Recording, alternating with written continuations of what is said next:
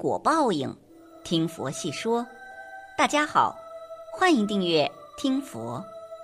张国荣的死就像是一个谜，谜底明明大家都知道，可是很多人就是不愿意相信一个巨星会在自己发光发热的时候陨落。于是张国荣的死就被披上了一层神秘的外衣。世人对张国荣离世的原因众说纷纭，最后都没有结论。但如果我们用佛教的观点来分析，基本上就能推断出是什么原因了。首先，众所周知，陪伴张国荣最长时间、对他的感情生活和人生影响最大的，就是男友唐先生。他们的恋情举世所知，但在佛法所揭示的实相里，这间接折损了张国荣的福报。换句话说，对他的寿命和运势会有非常大的影响。在这场恋情里，长相柔美的张国荣大概是在扮演着女性角色，这就让原本就俊美的张国荣更加趋向阴柔的体质和性格，给今后一生带来连番不断的女性化加持，从而导致阴气越来越盛的严重后果。而这个后果居然是他始料不及的。一九八八年，三十二岁的他主演关锦鹏执导的电影《胭脂扣》。就已经开始饰演与转世有关的爱情故事了。此剧中，他与梅艳芳两人上演了一场人与鬼的阴阳相恋故事，而这也是他第一次人鬼纠缠。一九九三年，他主演的电影《霸王别姬》，张国荣在里面饰演了一位戏里戏外都分不清的程蝶衣，入戏的程度让当时的男主角张丰毅和剧组里很多人都只想躲开他。究竟是敬业用心，还是过于投入，或者本色演出，恐怕没人能说得清。一九九七年，张国荣与梁朝伟主演电影《春光乍泄》，又是同类型题材的电影，同样是获奖无数。而张国荣在《春光乍泄》里的镜头相当大胆，这些过分大胆突破的内容，导致此片在大陆被禁播。由此可见，所带来的不良影响有多大。同年，张国荣主演的电影《倩女幽魂》，他在里面成功塑造了风流倜傥的书生宁采臣，不仅在各国取得非常巨大的票房成绩，还让古装鬼片再度成为港产片的潮流。这是他第二次饰演人鬼恋，并与鬼纠缠。二零零零年七月，他精心筹备的热情演唱会，亲自担任演出艺术总监。演唱会上，张国荣长发飘飘。一副女性化的扮相，此妆造被媒体指出，他精心打造的全部造型中，长发是贞子的化身，穿裙子是扮女人。最后，张国荣生前主演的最后一部电影《异度空间》，又是一部惊悚鬼片，由张国荣和林嘉欣主演，再一次饰演人鬼恋情。结果也正是由此片直接引出了大麻烦。该影片讲述了张欣因房东女儿遭遇意外死亡，而总能看到亡者魂魄的出现，因而求助张国荣饰演的心理医生阿詹。而在这一过程中，两人之间产生了爱情。一直不信有鬼的阿詹，最终也遇到了鬼，并与之相恋。二零零三年，该片成为第十二届中国金鸡百花奖电影节开幕电影。这部影片让张国荣获得当时台湾电影金马奖和香港电影金像奖的最佳男主角奖提名。很多演员为了融入片中角色，会倾尽全力去用心演绎，而演技出色、敬业心极强的张国荣，对这一部电影当然也会全身心投入。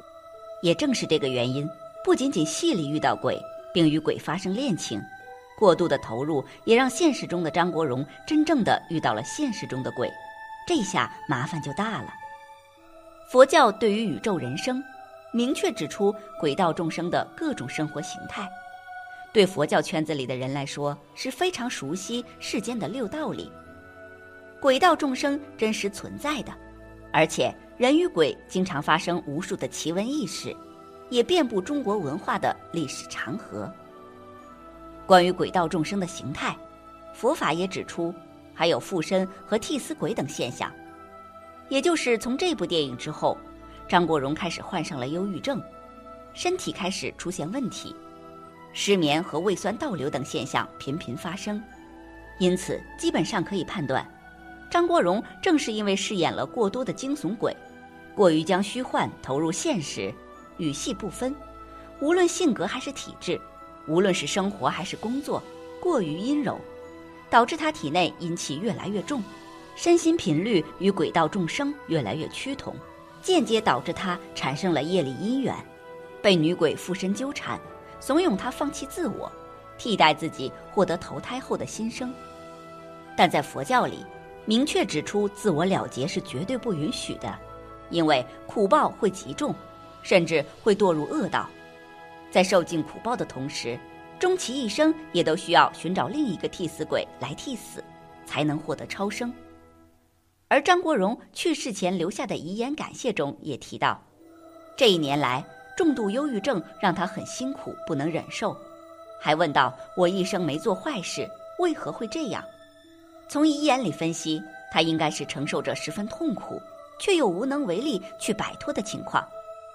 媒体也有传言说，有人劝张国荣搬家，张国荣听了失控的哭诉道：“我搬到哪里，他都会跟着我，我根本逃不掉。”而张国荣的医生林文杰也公开了张国荣的病情。我深信他最终的行为不是他自愿或能控制的，那么很明显，这与佛教里讲到的被替死鬼纠缠、催促、诱导他去放弃自我的事实十分接近了。另外一个比较遗憾也比较重要的原因，是张国荣拒绝宗教信仰。他的经纪人陈淑芬在事后的访谈中谈到，张国荣曾经提早告诉他，日后的安葬不要安葬在有宗教信仰的地方。这也导致他无法获得来自佛菩萨和护法神的护持保佑，以至于最后关头去求助娱乐圈明星都礼敬的泰国白龙王时，对方突然在即将见面前的一小时拒绝会面，说明张国荣的寿数或者说结束已无法挽救。宗教信仰都是要求自律的，也就是戒不肯自律，肆意妄为，即无自律，无戒行。即使心中无佛之人，自然与佛无缘，着实令人遗憾。但无论如何，佛法都是慈悲博爱的。